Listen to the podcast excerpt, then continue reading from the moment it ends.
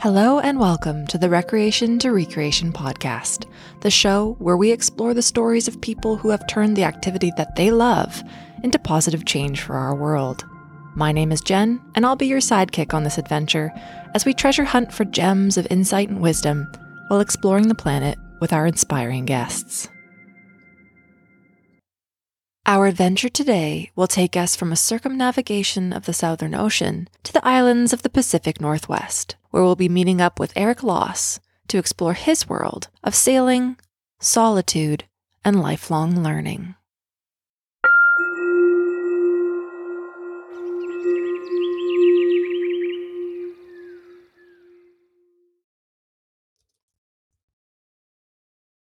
Hey, Eric, how's it going? Good morning, Jen. How's it going? Pretty good. Excellent. Thanks so much for joining us today. Yeah, no worries. I've just been chasing dogs and baked beans around the house all morning, but I'm glad to put a pause on everything and get on the phone with you for this the perfect start to the day. So, obviously, you just actually set the scene, which is perfect. But before we get stuck into my weird and wonderful questions, I'm wondering if you could just tell us where you are and what it's like there. Just get us situated in your world other than beans and dogs.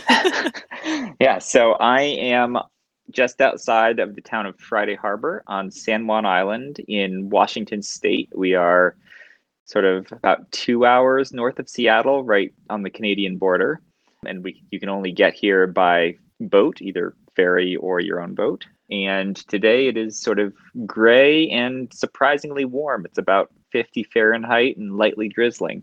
So it's a lovely Pacific Northwest winter day.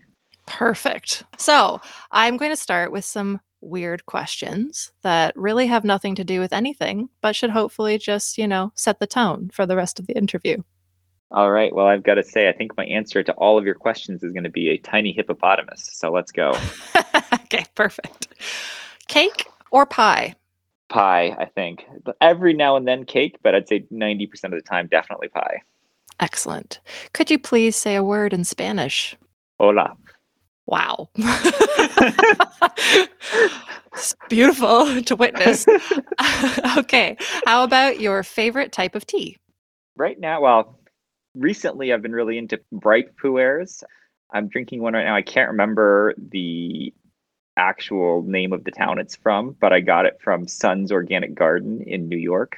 Lovely tea store that I got connected to from when my brother lived in New York, and it is quite nice. It's much it's a dark it's a black tea, but it's it's almost it's more savory in a lot of ways than like a normal like black tea and less bitter. Oh, interesting. It's, it's very it's hard to describe. It's almost like earthy but it's not like dirt earthy. I don't know. It, it's the good the one the kinds that i like have a very it's a very distinct flavor that i'm sure people who are tea snobs could actually describe in lots of pretty words and i can't do a terribly good job at it at all. But i think it's it is a unique tea flavor that i really enjoy and it's also kind of cool because the tea generally you can steep it multiple times so like I, i've been steeping the same leaves now for like three or four cups this morning and it's still mm. each each version you know gets changes a little bit every time you do it but it still tastes pretty darn good which is oh, something nice. you can't really do generally with like you know most black teas or green teas and things hmm. pu'er tea has been like a weirdly like speculative thing and like there was a big boom of it where like it got very popular and people were speculating on it and you know paying thousands and thousands and tens of thousands of dollars a kilogram or a pound for it and hoarding it kind of like a tulip kind of craze in the last 15 or years or so and there's like a hmm. whole weird world of people buying very very expensive teas and like not drinking them just storing them and hoarding them and then there's a bunch of tea counterfeiters who are also making fake versions and there's a whole exciting world of like tea skullduggery associated with it. But this is just a, I think, a, a nice, like, you know, moderately priced, not outrageously ridiculous, but like very drinkable, nice tea, tea, what I've got right now.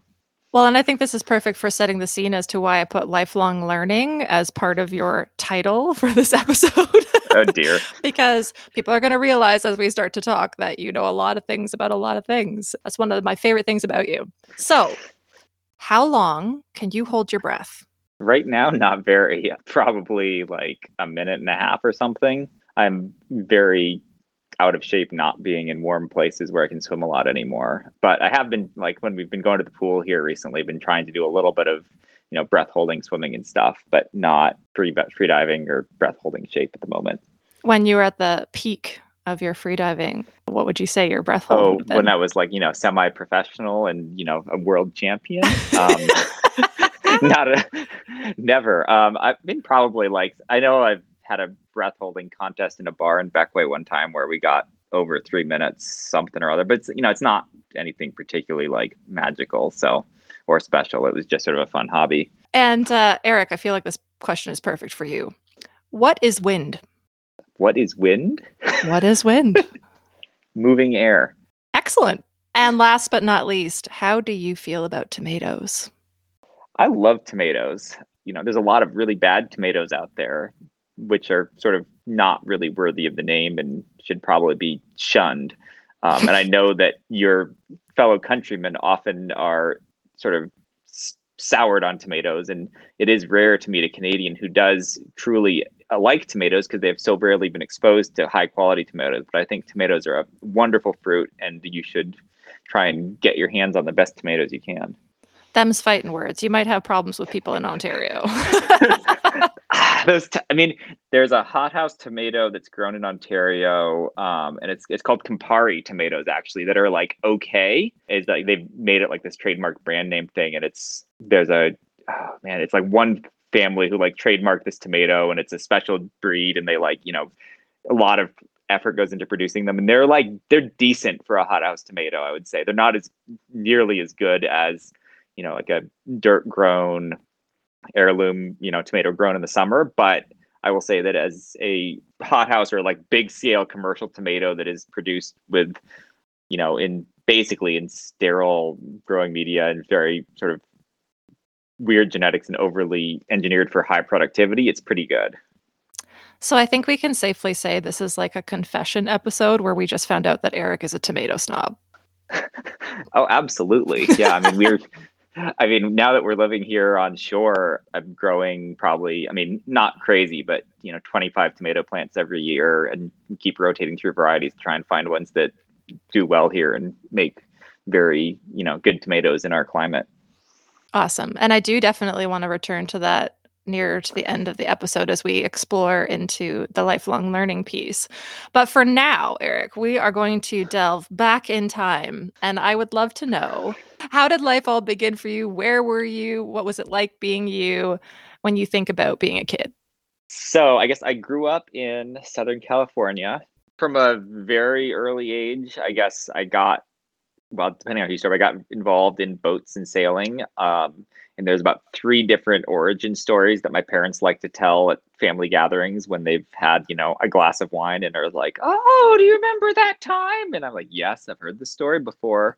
Um, but we'll see which which one it is. Um, one of them involving like a motorboat at a family reunion on the mississippi river. One of them involving like desperate jealousy against an older cousin when my grandpa took him out for a birthday sale or something and i think there's probably another version of it too that is equally something his family history that my family parents would love to tell you about, but I can't honestly remember very well. But I guess throughout sort of my childhood, I did all sorts of things, and you know, I had to do swim team and played soccer and played t-ball and all this sort of standard like growing up as in the suburbs in Southern California things. Playing the trumpet for six months in third grade to the chagrin of everyone within several mile radius. But I guess one of the sort of things that stuck over the whole time was sailing. You know, like I was terrible at t-ball and I hated soccer, and I think everyone, the whole world, was better served when I stopped playing the trumpet. And you know, swimming, my I was basically told that if I didn't, that I had to keep swimming until like I was the age of 30 or something, or else my parents would disown me. So I sort of very reluctantly continued swimming, but it was under protest for much of my youth. Sailing was the one thing that I enjoyed and was always enthusiastic about going to do. Looking back on it, I fully appreciate the fact that, you know, it was an ongoing thing where my parents were like, well, you have to keep swimming until you're faster than your dad. And then they're like, well, you have to keep swimming until you're faster than your mom. And then I was in high school and faster than both of them. They're like, well, you have to keep swimming because if you don't, you have to take PE. And I was like, yeah, that's fair. I don't want to take PE. Swimming it is. swimming it is. And then so you continued to sail all through high school yeah and sort of i'd always been sort of you know did community sailing and it sort of was a kid and it was you know i taught sailing actually when i was in high school i sort of wanted to keep doing it and there's a couple of kids at my school who started a sailing team as like a sport, which is a thing on the coasts, actually quite a bit of the country. And I sort of got involved in that one. That was kind of fun because it was racing and I don't really love it, but it was really a cool sort of like socializing thing. And it also was like sort of cool to learn how to sail better. The other thing that I was did at that time, I guess, which I guess would have started before high school now that I think about it, probably was getting involved with the Sea Scouts um, with a group called Mariners, which is basically like it's like Boy Scouts, but it's co-ed, so girls can be involved, which was nice, and it's with boats instead of doing whatever it is that Boy Scouts do, which I've never quite understood because I never got involved with it. I got, I spent, you know, that became a very sort of defining part of my mostly my high school life. We got to the point where like, you know, we had bigger sailboats and,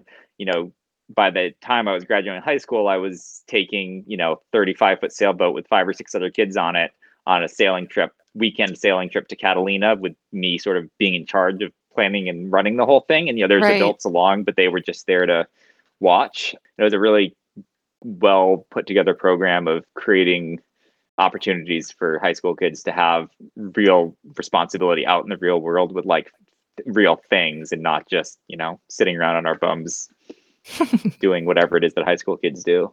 When you think about you know high school we're talking about your sort of recreational activities. When it came to sort of studying and thinking about what am i going to i say this in inverted commas what am i going to do when i grow up? Did you think about sailing as a career or were you thinking about Not, other things i to be honest i wasn't thinking about anything as a career i was a terrible high school student at least i mean i just maybe not the most terrible but if you talk to my mother i suspect she would say that i was a trial i was had no concept or foresight or thought about future plans. I think most of my thoughts were focused on either the things I was, you know, doing at the time, current activities, or, you know, trying to complain about how unfair the world was.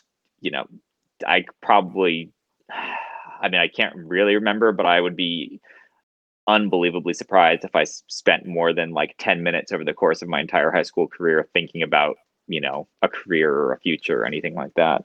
Basically, you were living in the moment. Oh, yeah, that's a good way to put it. You keep spinning these things positively. I certainly try. but you did go on to go to university. So I did, yeah. What did you Under- end up studying? Um, computer science. And that was, to be honest, was sort of a little bit of a continuation of that same living in the moment, as you called it, in that I went to university and, you know, I took a intro to computer science course my freshman year and enjoyed it and it was relatively easy and got a good grade and fun. I was like, I'll do this as a major because it's something that I'm enjoying doing right now. And sort of by the time I graduated, I was totally done with it and uninterested and like sort of burnt out on it, I guess, and totally mm-hmm. uninterested in computer science. But I think, you know, one of the things that came out of that is that I some I sailed in college, you know, competitively racing there too. And some of the people I met through doing that, I ended up after college, which I graduated. I graduated in 2008, so like right in the middle of the lovely financial crisis, which if I would have made getting a job hard, even if I had been trying hard to find one, and I wasn't particularly, but ended up after taking like a year after college to go sailing in Europe and bring a sailboat from Europe basically back to the Caribbean with some friends I knew from college. And that was sort of a life I guess eye opening moment as I realized mm. that you know met people who were doing this kind of thing for a living and realized that you you can go and like there are people out there who are sailing and working on boats all the time, not just you know on the weekends or something. Right, for sure. So actually taking that recreation and making a career out of it. With, with that experience, is that what sort of spurred you on to to look at that career? I think at that stage of my life, I was sort of falling from coincidence to coincidence in a lot of mm. ways you know, I went after I at some point in there, I went and took a captain's license course in Florida. And while I was the place, the school I was taking it had this little handwritten note on the wall that basically said, Did you just finish your captain's license and looking for a job? Call us. Perfect. Um, and yeah, I called them, and it turned out to be this company that did um, basically summer programs and then for high school kids in the Caribbean, taking them out sailing, and then also had two bigger school ships they would then take college students on year round. So I was like, sure, that sounds like fun, and went and started working for them and got hired to work on the school ships afterwards. So I sort of fell into it in that way, I guess, just from a chance encounter in the sort of dingy waiting room. For sure. A beautiful moment if you reflect back on it, really. yeah, I like your positive spin. So that was a company called Seamester. So I went and worked for them for a couple of years. And importantly, met someone who's like really integral to your journey in yeah, life. So yeah. Uh, so I met Shanley, who is now my wife. But yeah, so I think if I hadn't stumbled through that whole chain of whatever you want to call it, I would never have met Shanley and probably almost certainly would not have ended up where I am today. But I guess you can probably say that about almost every decision that any of us makes. So, hmm and so with regards to the timing, I happen to know that you met Shanley pretty soon before you were planning this big expedition, what we're going to talk about today uh, which was your solo circumnavigation of the Southern Ocean, which is like a thing. You know, if you if you look at the grand scheme of things that people can do, what other way to say it? You sort of say that you were like falling into things and things were kind of just rolling and you were going with it. At what point within that did you say, "Well, I want to do this"? I mean, you're right. It was all that same time period. You know, I met Shanley. She came on to Seamester as a student on one of the longer Seamester trips. And then she liked it so much that she then came back to sort of work for the company or volunteer for the company in the shipyard and then was going to sail across the Atlantic on one of the other boats um, that I happened to also be involved on. And sort of while she was there, you know, volunteering in the shipyard, we started sort of, I guess, involved with each other. And because she was then going to be sailing across the Atlantic, the company had sort of a very strict, like, no relationships policy. They were basically like, hey, you can't be dating this girl because you know you guys are about to go this transatlantic trip there was some sort of internal politicking going on where the the boat that we were going to be going across the atlantic on the first mate on that boat really had thought that he was going to be promoted to captain and then they just sort of parachuted me in on top of it. So he was very upset about that. And it got kind of ugly and messy. And I think in that whole kerfuffle, if you will, um, I think that's where I sort of came up with this idea of going to sail around the world almost as sort of like a, you know, in some ways it is sort of one of the first distinctive decisions I guess I, I see that I made that was not just sort of following coincidences. Mm-hmm. Um, and I sort of decided to do that in a lot of ways as a sort of a reset button on what felt at the time like my life kind of falling apart. Interesting. And what I love, and we're going to talk a little bit about this, is that you did write a book about it and you had a blog, but the but the book is called Loss at Sea, which I have always found really entertaining. So L O S S. That's my last name. but now that I talking to you about what led up to it, it actually gives a lot of context. If you were to look at that title, I needed this time to just go away and do my thing for a while.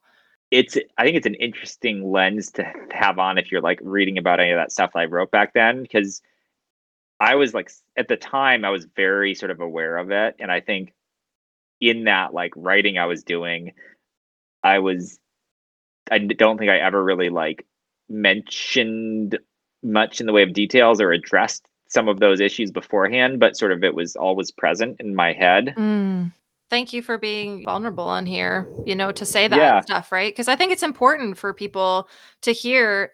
Look uh, from the outside looking in at your career. It's just I'm living the dream, right? It's just really important for people to realize it's not a straight line and it does get brushed over. And that's something that I want to pick away at with this podcast to say, like, it's okay for things to be a mess yeah. Sometimes, you know, and and you will figure it out. I will put links in the show notes if you do want to have a look at the blogspot. It is still live, svodyssey.blogspot.com. And you can actually get Eric's book on Amazon, a Kindle version called Loss at Sea, a solo circumnavigation. So definitely check that out. But one of the things that really struck me when I looked at your summary, it talked about, you know, going on this sailing trip, going alone for it says nine months. The last line you say, he faced external perils and physical challenges throughout his voyage, but the real voyage was within. And bum, bum, bum. yeah, boom, boom, boom. And to me, this really talks about solitude. It's something that I've certainly been exploring in the last few years and and I've grown to love it now, but there have definitely been times in my life where I actively did not seek it, right? I think it's also interesting to note that there's been a kind of collective experience happening with most people around the planet exploring their own relationship with solitude over the last few years, what with lockdowns and such. But there's certainly a difference between voluntary and involuntary solitude and you know a need for that to be approached with sensitivity and respect for its impact on mental health but i think both can hold plenty of opportunities for growth and lessons for us if we're open to it so i'd love to hear a little bit more about what it was like to go into this you said you you sort of needed this reset button but it's a pretty extreme reset button for most people I mean, it's a voluntary mm-hmm. type of solitude for many, many months and trusting yourself enough to be alone on the ocean. So- oh, man. Well, that's a prompt if I've ever heard one. It was a little bit of an interesting thing because a, a lot of the people in the world who go to do something similar, you know, sailing solo, I was trying to sail nonstop and didn't quite succeed there around the world, do an awful lot of training and preparation, certainly if they're racing. And it, I sort of rushed the whole thing. You know, I basically left the, you know, a job at Seamester in, I guess it probably was April or May of that year. And I bought a boat in June and then left to go sail around the world in November. And when I left, I'd basically, you know, I'd never been sailing alone overnight before. Um, you know, I've been doing an awful lot of experience, but had no idea. Wow. Hadn't ever really done any sort of actual solo ocean sailing before. And so I guess I, I felt it was a little bit of a, you know, I think rushed, you know, in some ways rushed into that just because of the time frame that sort of led up to it and led the decisions to do it all. But at the same time, it, you know, it all worked just fine. I'm back again. I survived. you know, people often had have said to me, you know, it's been 10 years now, so it's it's hard to, you know, remember, but often have said, you know, weren't you lonely or wasn't, you know, I don't think I could ever even, you know, I couldn't imagine not being able to see land or you know there's a, a I think a common thread of people who have either you know the the thought of being that far away from other people even you know regardless of the like being alone or not but this you know not just like being alone in another room but being alone and like 2000 miles from the nearest person mm-hmm. um, is really a scary thought for a lot of people that i've talked to i don't know i mean I, I found that the first week or 10 days leaving people and leaving shore was very difficult you know and i actually ended up stopping about two months into the trip in valparaiso chile to do some repairs on the boat and shanley flew down with a suitcase full of smuggled boat parts to do stuff and spent about two and a half weeks there and sort of reintegrated into society and people and then left again to continue and that 2nd mm. departure was i had thought the first time leaving los angeles was hard and the second departure was even harder it was really tough. Um, you know, and I got I I think to the point where you know it was the first time I'd ever been seasick in my life was leaving Chile, um, and I think a lot of that may be due to like just the mental stress of like that whole thing. But both times, you know, I found that you know relatively quickly in the scheme of things, you know, within you know ten days, two weeks, or whatever, I was able to sort of get over it and get back and get centered on what else was going on. And then you know for the rest of that you know for the you know the way to chile for the you know that last you know two months or you know month and a half whatever it was. And then for the after leaving chile for the remaining what is it 165 days or something the rest of the way around the world back to la the loneliness and that sort of stuff wasn't crippling or debilitating. You know, it was it was aware, I was aware of the fact that there was nobody else there. You know, and I did have some communications. I could do e- slow email over satellite phone and like make phone satellite phone calls. You know, like I'd talk to people. You know, I'd talk to Shanley or my mom like probably once a week or so. But I guess I was sort of amazed at how well I adapted to it. And that was one of the things that's interesting about it. And it was also with that trip, I guess I came out of it was is that you're very, I mean, entirely self-sufficient. And so if something went wrong, you know, like there wasn't anybody else to turn to for help. And so right. it really, I guess, sort of drove home the fact that, you know, I could accomplish things. And, you know, I was I was in a when I started, I guess I was in a place in my life where I was feeling a little bit beaten down and like I was had sort of screwed up, you know, fairly significantly with what had been a pretty cool job and this and that. And like came out of it in some ways, I think, it with a lot more self confidence because sort of I basically proved to myself that I was able to, you know, go be alone for eight months and deal with everything that happened along the way.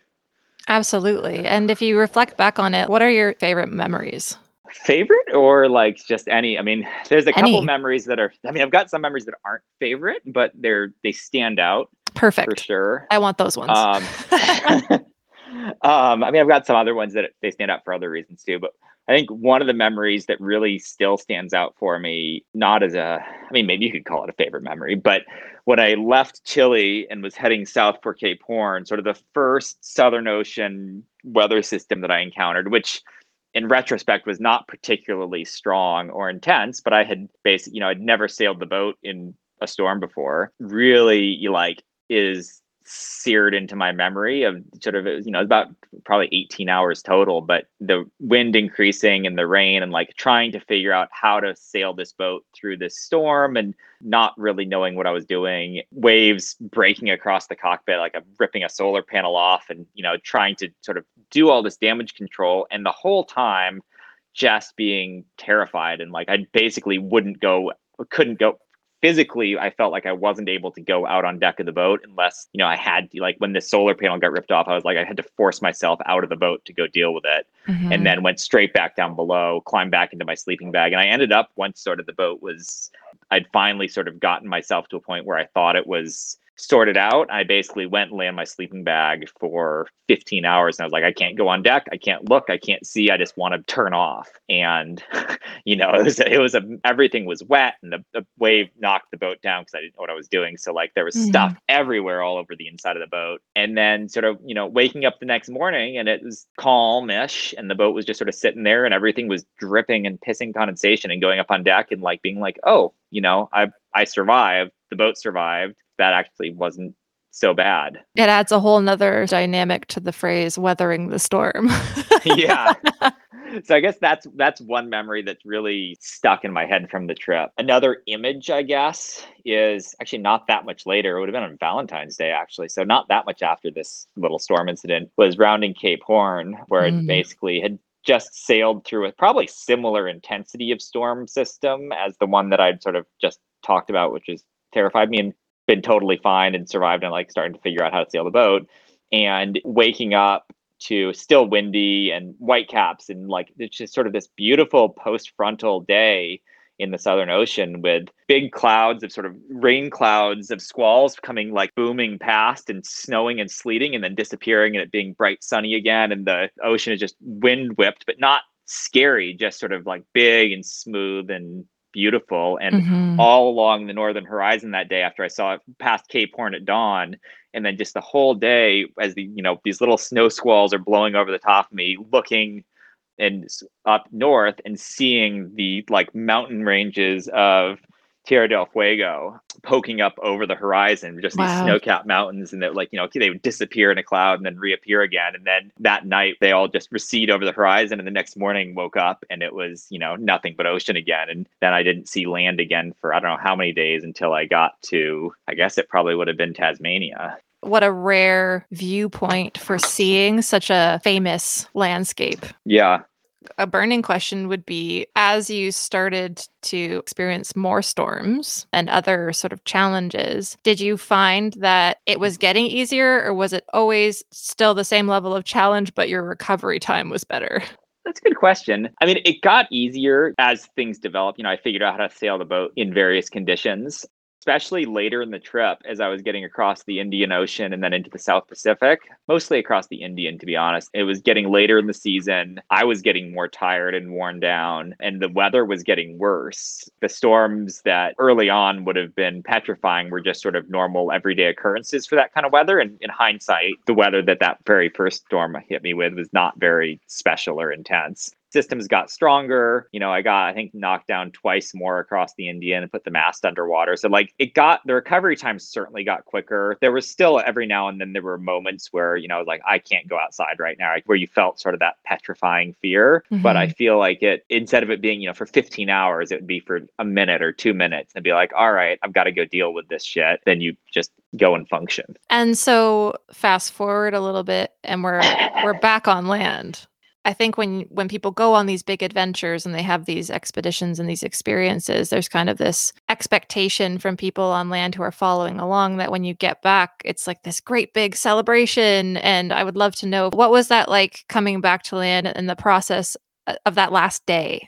Thinking on it, the last it was actually it was a little bit slow because I was sailing and I wanted to finish the trip sailing as much of it as I could. And coming back into Southern California, the wind all dies at night. So I spent my last night basically just drifting around off Catalina Island, off like the west side of Catalina Island. Got you know a decent amount of sleep because there was no boats out there, and then the you know breeze filled in, and I sailed into shore. Had a fun run in with a, my engine. Basically, the, the key to start the engine was horribly corroded by salt water. So it basically, you know, turned the key, nothing happened. Sailed into Long Beach Harbor and was the main ship channel back towards my marina. And there was a spot like that I remembered, you know, sort of where the wind dies, you're heading back into the very backest part of LA Harbor. And it happened to be right by this big battleship that's like a museum ship tied to the side of the thing. At that point, and I rolled up my jib and I wearing my big sun hat and horribly hairy sailing my boat back up there and I, there's a big tanker ship coming out the channel and I'm trying to like hug the battleship side so that I don't get in the way of this big ship leaving. And I'm decided it's time to start the engine. So I'm opened up this hatch in the cockpit and I'm in there with a screwdriver trying to short circuit the starter motor so that the engine will start because the key's broken. So I'm in there like head down, very hairy with his hat on, like shooting sparks. All of a sudden, I hear somebody screaming at me, and I turn around, and up on the deck of the battleship, there's like three very pissed off security guards, feeling like they're about to pull guns on me, screaming at me, "What are you doing? Get away from the ship!" and this and that, and like, you know, like I turned around and I was like, I yelled back and I was like, I'm trying to start the engine so I don't get run over by that ship. And like the engine started and they were like, oh, okay, get out of the way. And they like, it was fine, but it was sort of an interest fun welcome back to California. Um, a rude awakening. Yeah. So, you know, I got back to the dock and my family came. I tried to keep it pretty low key. And like my family came down and Shanley came down and I think I had donuts and orange juice. I think were the two things I was craving the most from like not having gotten to eat them at all while we were out at while I was out at sea you know, it's not like it was a great dramatic, you know, return. I, I think I, you know, tied the boat up to the dock and then got off and went home. And I don't think I, you know, I, I slept for quite a bit. And I don't think I went back to the boat for like two weeks or something. Mm-hmm. Um, just, you know, done. But it was a little bit hard getting reconnected. I'm sure, you know, I'm sure if you talk to my family or Shanley, they would probably have more interesting versions of this story. You know, I don't know. I mean, one one thing that people tell me, and I assume it's true, is that I'm a lot chattier now than I was before I did this trip. You know, I think as a kid, and bef- my memory is that I was not a particularly talkative person. I'm not now, but I talk more, I think. And the other thing I think that helped a lot with this was sort of just the easing back into civilization is about a month after I got back, Shanley and I actually like had another sailing job. So a friend of a friend had a boat in Tahiti that he needed brought back to Canada. So the two of us flew out to Tahiti, got this guy's boat, and then sailed it to Hawaii and then back up to Canada. And that was a really sort of nice way, in some ways, for us to like get back reintroduced in person again, you know, mm-hmm. and spend mm-hmm. some time together. I found it really helpful because it was getting back out in the water and sailing was very familiar because I'd just been doing that, but it was you know with another person. So i think that really helped with making the reintegration and into the world less dramatic yeah imagine coming back and having to go right back to a nine to five or something like that right where yeah no like, i mean i think that would have been you know i don't who knows what that would have been i think it'd be really hard. And i just wanted to share this with you because i found a really hilarious blog post from 2012 uh, entitled we hate eric loss and uh, it was a couple that after meeting you and following your blog during your solo circumnavigation that they felt compelled to write this post. And it basically said Eric Loss is an incredible 26 year old man sailing a 36 foot boat around the world alone. And what did he take from us? Our ability and natural right to feel sorry for ourselves. As soon as things get uncomfortable on our passages, big swell, wind is light, or we're becalmed, things about which we would very much like to whine and take pleasure in a little self pity, we think of Eric and seas too large to describe or being becalmed for days at a time alone. Curses Eric and thank you. Uh, it's it's fun to kind of look at this and say, you know, you never know who you're inspiring with your trip and you know when you were out on the boat and you were doing this trip and you're obviously doing your blog spot. Did you think then that you were going to turn it into a book or were you just kind of like, oh, blog spot and then I'll be done? Yeah, kind of. I mean, the blog thing was really more just because I didn't want to have to, you know, I didn't want to be sending an email or a phone call or something every day to family and friends on shore. Sort of was doing that blog mostly just to keep let everybody else on shore know that I was alive. And then I sort of started enjoying, you know, writing it in a fashion that was more than just, hey, I'm alive. But it really just started as a way of avoiding other forms of communication. What I'd love to look at now is you know, what came next because you basically went from this round the world trip by yourself. Obviously, you had that time with Shanley um, doing the boat delivery. And then you guys went on to work for Pangaea Explorations. And so going from you know, solitude on the ocean to basically facilitating hundreds of people every year to go out and be on the ocean and and as much as pan explore is obviously about exploration education and conservation it's also a giant social experiment. Anytime you put a bunch of people on a boat it kind of is a giant social experiment. It's like a reality tv show without cameras because you take 12 people and you put them in a small space for three weeks and then you make them half of them seasick and all of them wet and see what happens. But yeah so maybe you could tell us a little bit more for those who don't know about pangaea explorations while I was sailing around the world, Shanley actually went and sailed a trip on with this boat that we ended up working on. She sailed from Hawaii to Mar- Majuro in the Marshall Islands, then on to Japan to study um, the tsunami debris. And so, you know, and act when she got to Japan, the captain of the boat at the time actually tried to hire her to sail with back to Hawaii, and she had some family commitments and couldn't go. Um, but that fall, sort of after we got done. We sailed this boat up to Canada, and we're just sort of kicking around, to be honest, at loose ends. Sent an email to the per- woman who was running Pangaea at the time and said, "Hey, do you need any, you know, relief crew?" And it turned out that the captain that Shanley knew had been running the boat that very same day had sent an email saying, "Hey, I'm going to be leaving in I think for, you know around Christmas time I've got you know some health issues and I want to go home. You know, we got an email back that said, "Can you be in the Galapagos, you know, before New Year's?" So we got Uh, flew out to the Galapagos and jumped on this 72 foot sailboat and sailed it to Panama. And little knowing that we'd be spending the next, I don't know how many, 10 years, 11 years of our lives involved with sailing it. Pangaea runs this boat called Sea Dragon that basically got started to go take you know people out into the oceans and do sort of citizen science research projects and it did a lot of the work, early work with a group called Five Gyres, who sort of documented the fact that there are microplastics in all of the world's oceans and sort of really helped bring awareness to that. And then over the years has sort of ended up becoming more about just taking normal people out sailing and less about doing sort of focused science and research trips, although those are fun too. So we ran that boat as sort of co-captains for 10 years ish. And then when COVID hit, sort of moved ashore and are now living on this island. Mm-hmm. And I do want to talk about the process of becoming landlubbers for sure. But before we move on from Pan Explore, what was it like living your life constantly on the oceans and always with that adventure even though you're you're coming into marinas and you're taking breaks and you're provisioning and getting new people on board but those are very short periods of time in between being out at sea what was that like as a lifestyle I mean, it, it was a lifestyle. I don't think you have this misconception, but just that you use the word adventure. I think adventures often get misused. I feel like, especially in a professional context like this, but adventure, I feel like, is what happens when things don't go the way they should mm. um, and don't go to plan. And like 99% of the time when we were sailing this boat, like most of our energy was spent in trying to avoid adventure if at least in you know my circle of feeling comfortable with things. You know i think you know somebody who came out on the boat you know as a guest who you know has never been out sailing on the ocean before or never been to this place before i think it would be a great adventure but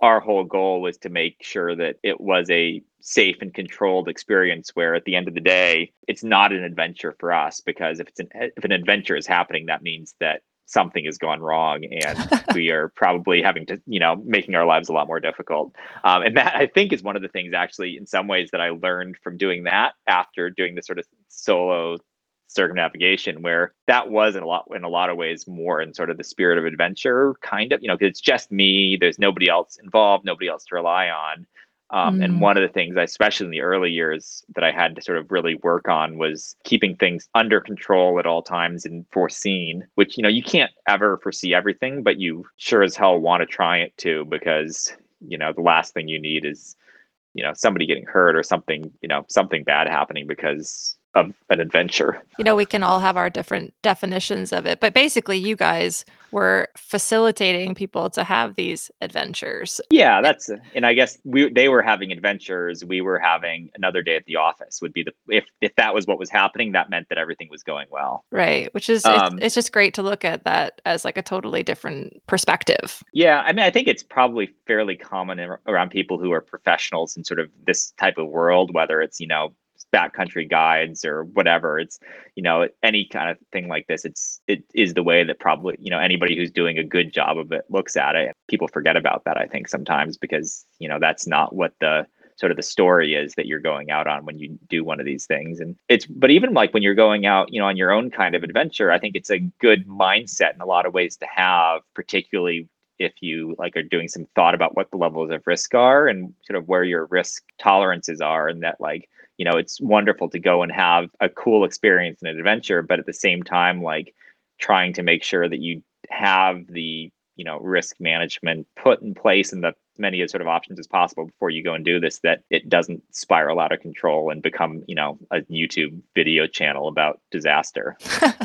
Well, and it's interesting, you know, now knowing more about your uh, the lead up to your circumnav uh, versus this totally different approaches, right? and i think i mean it's partially i think probably a, a thing i learned to some you know that turned out surprisingly well you know sailing around the world i think one of the things i probably have sort of internalized out of that whole thing is probably this same sort of concept we're talking about now on the flip side though like i do have to say you know when i, I every now and then i run into somebody who's like trying to think about a big adventure and the biggest thing i think here i'm going to go back on what i was just talking about but at the end of the day you can do too much preparation and get bogged down in that world for sure as well and i think there is a Right. balance to be struck especially when it's you know you're not involving other people's livelihoods and well-being and you know it's just you or it's just a couple people who are all sort of on the same page and that you know if you are mentally prepared you are or you know think you are mentally resilient enough you know you can deal with an awful lot of stuff as long as you can and you can just go and do with it you know i mean that's the flip side of it going sailing around the world without knowing what i was doing is that i learned that you can go, just go and do just as long as you're willing and able to function in that kind of environment and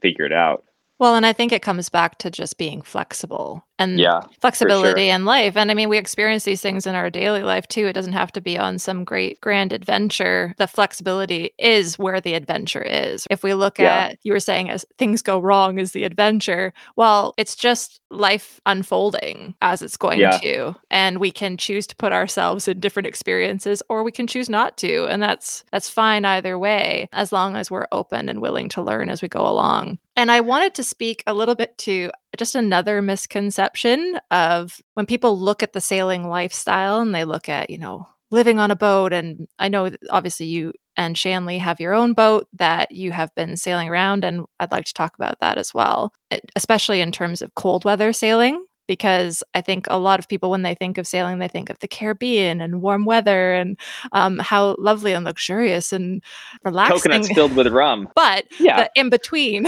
you know i'd love to talk about how much work goes into maintaining a boat a lot which i know you have Um, a lot of experience of over the years Yeah, I, sort of like anything, but boats are a tremendous amount of work. Keeping them going and functioning the way you want. Just here's another pick on another like pet topic of mine, but like I think there's a, there's an awful lot of people in the at least in the last 10 years at least who have sort of gone off on sailing adventures particularly like with a lot of money and maybe a lot more expensive fancy stuff than they necessarily could handle. And a lot of people's, you know, sailing adventures end up turning into like, you know, this is a joke, but like people, it's real. Going sailing is like fixing your boat in exotic locations. right Um, and you know, it, it's like the number of people that you run into every time, everywhere you go sailing, you know, whether you're sailing in, you know, Antigua or Grenada or Trinidad or Greenland, everywhere you go, you meet people who are fixing their boat in exotic locations. You know, for me, me sailing around the world, I mean, that was again, you know, fixing the boat in exotic locations in the middle of the ocean. But like the less stuff you have to fix, the more you can experience the things that you that you thought you were going to experience rather than experiencing like the inside of the machine shops of Horta, for example. Right, for sure. Which is, you know, it's a, its own whole level of, you know, kind of a cool experience. And I got to say, like with running Sea Dragon, we went a lot of cool places and a lot of things. But on that boat, because that I interacted with most of the places we went was through the fixing of things. You know, we'd be in a harbor somewhere and tie up, and the guests would go off, see the sights, and go hiking and this and that. Shanley and I would be like riding with a crazy taxi driver through the industrial backwaters of some port, trying to find get a propane tank filled or trying to find this part or that part. And it's its own kind of fun, you know. In some ways, if you can enjoy that kind of stuff, it is kind of fun, but it's just a very different view of the places you're traveling to than maybe people are expecting. Right, absolutely.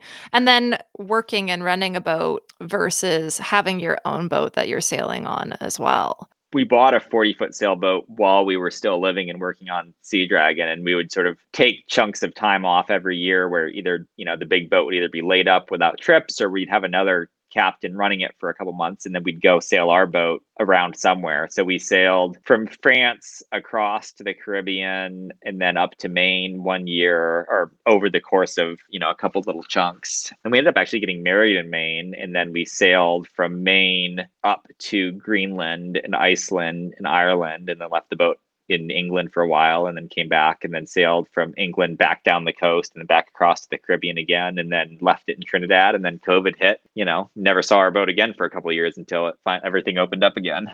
If you think about sort of your experiences in the Caribbean with warm weather sailing versus the cold weather of being in the Arctic and in the Southern Ocean, it's different, you know, like it's I think I'd get bored of any of one for too long.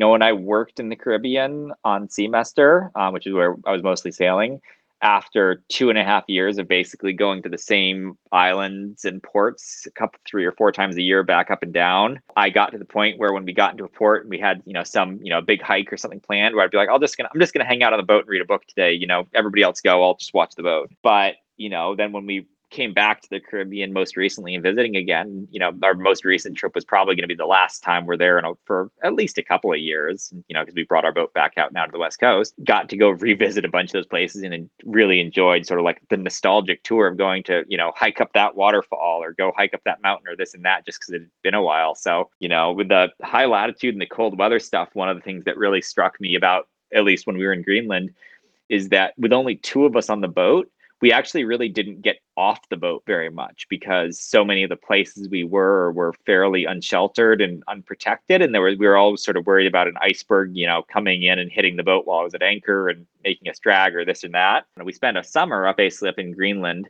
but you know the 10 days we were in iceland tied to a dock we spent most of that time off seeing iceland whereas you know in a month in greenland we spent less time than that certainly like you know out and away from the boat. So that was something I didn't really expect, but was definitely sort of sobering, I guess, and disappointing, but true. Mm-hmm. Well, and I think disappointment can be a very common emotion when when you go off to do things. Like I was thinking about your solo circumnav and having to stop in Chile was not the plan. However, that's life. that's life. And so we were talking a little bit about, you know, the pandemic hitting and that changed everybody's world. For you guys, you went from basically living on water to living on land. But we are living on an island. Right. We thought that was kind of like a nice compromise because you can't get here without being on a boat. So it's sort of like being on a really big boat that just is anchored all the time and has trees and then your dinghy is in fact a 350 foot ferry to go to you know the big town and bright lights of seeing you know target and costco perspective is everything. Yeah. What else about those islands and living there attracted you? We were thinking about moving ashore when COVID hit and basically accelerated all of our plans. We'd sort of reached a point where we were ready for a change.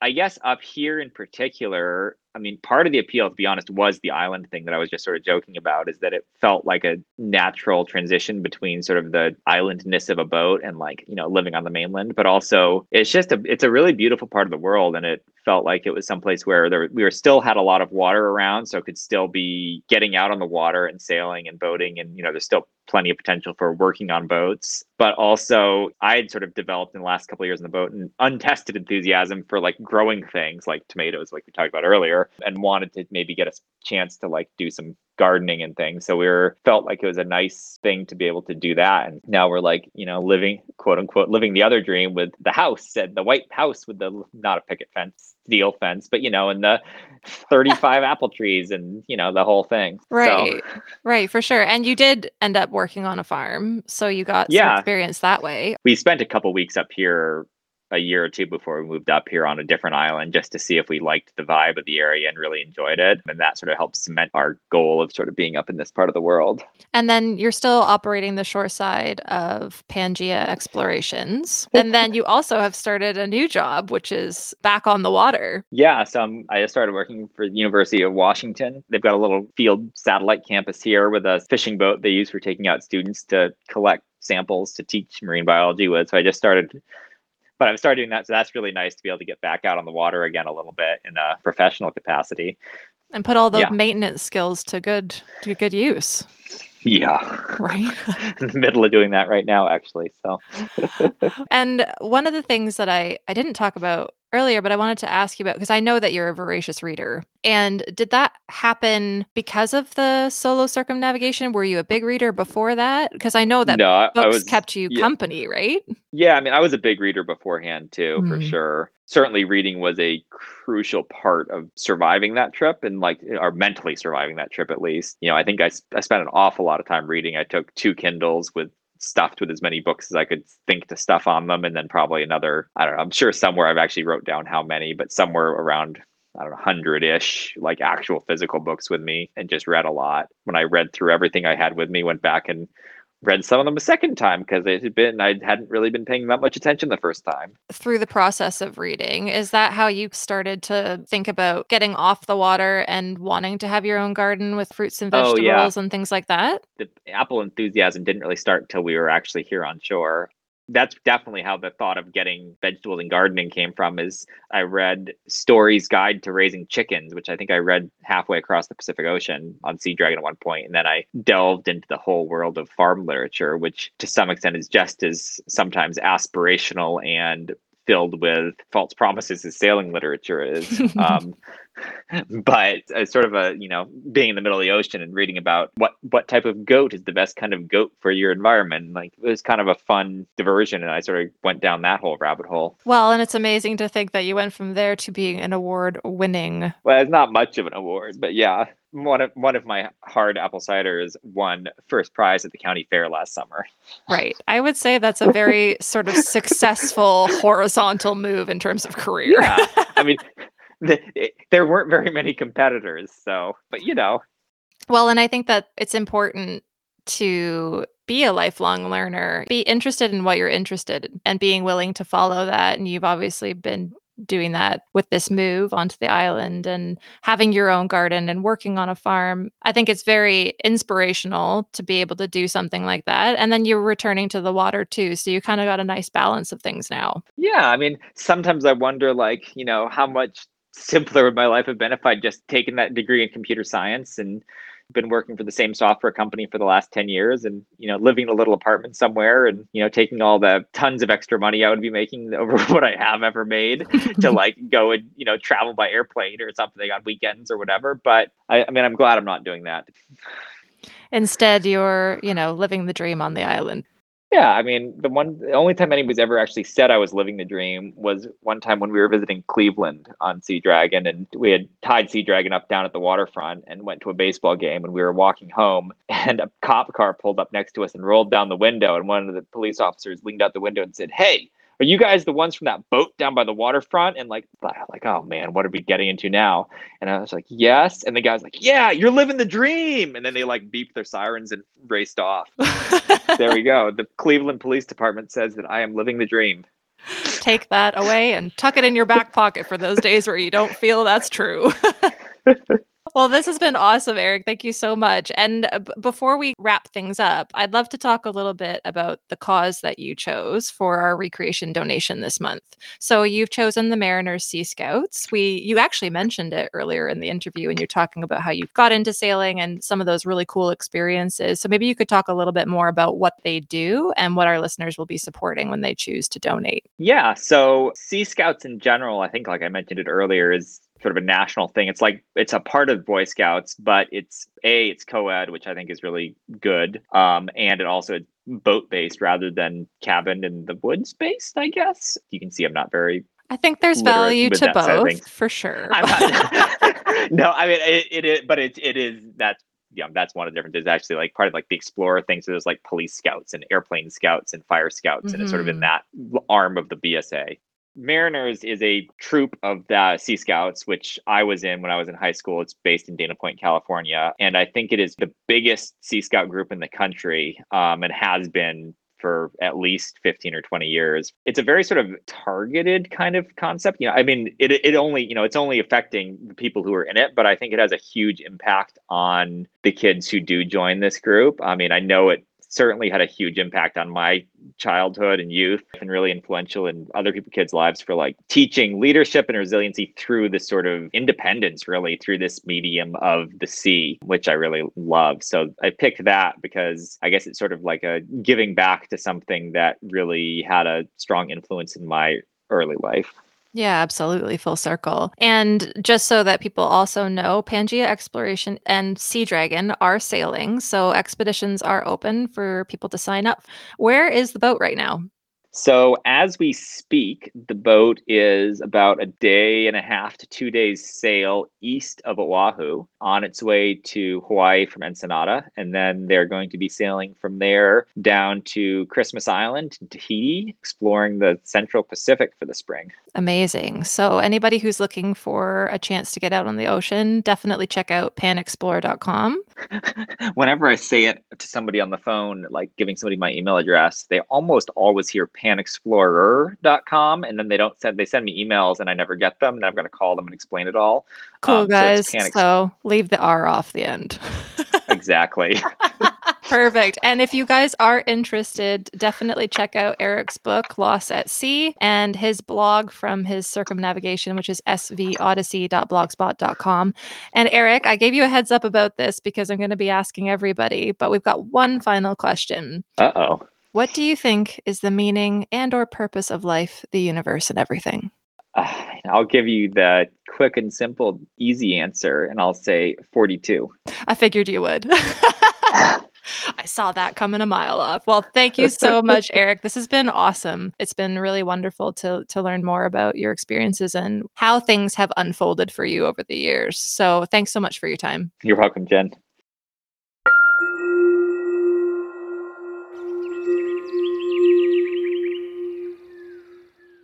This month's recreation donation is in support of Mariners Sea Scouts. As you now know from exploring with Eric and I in this episode, this charity played a formative role in his life during his high school years.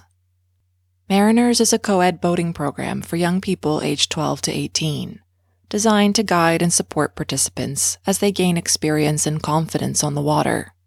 The holistic approach to their programming, from classroom instruction to island trips, competitive and free sailing to maintenance classes.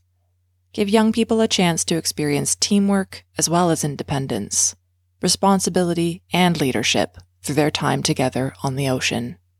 Whether you can volunteer your time, money, or your voice, we hope you will head over to our Patreon page to find out the different ways that you can support their unique version of recreation for the world. Please take the time to let us know what the stories we explored in this episode meant to you and if you do take action to support this month's cause, thank you. Thanks for joining us for this episode of Recreation to Recreation. If you or someone you know has a unique and inspiring story to tell, make sure to reach out so we can share it with the world. Until next time, keep happy, keep healthy, and keep exploring.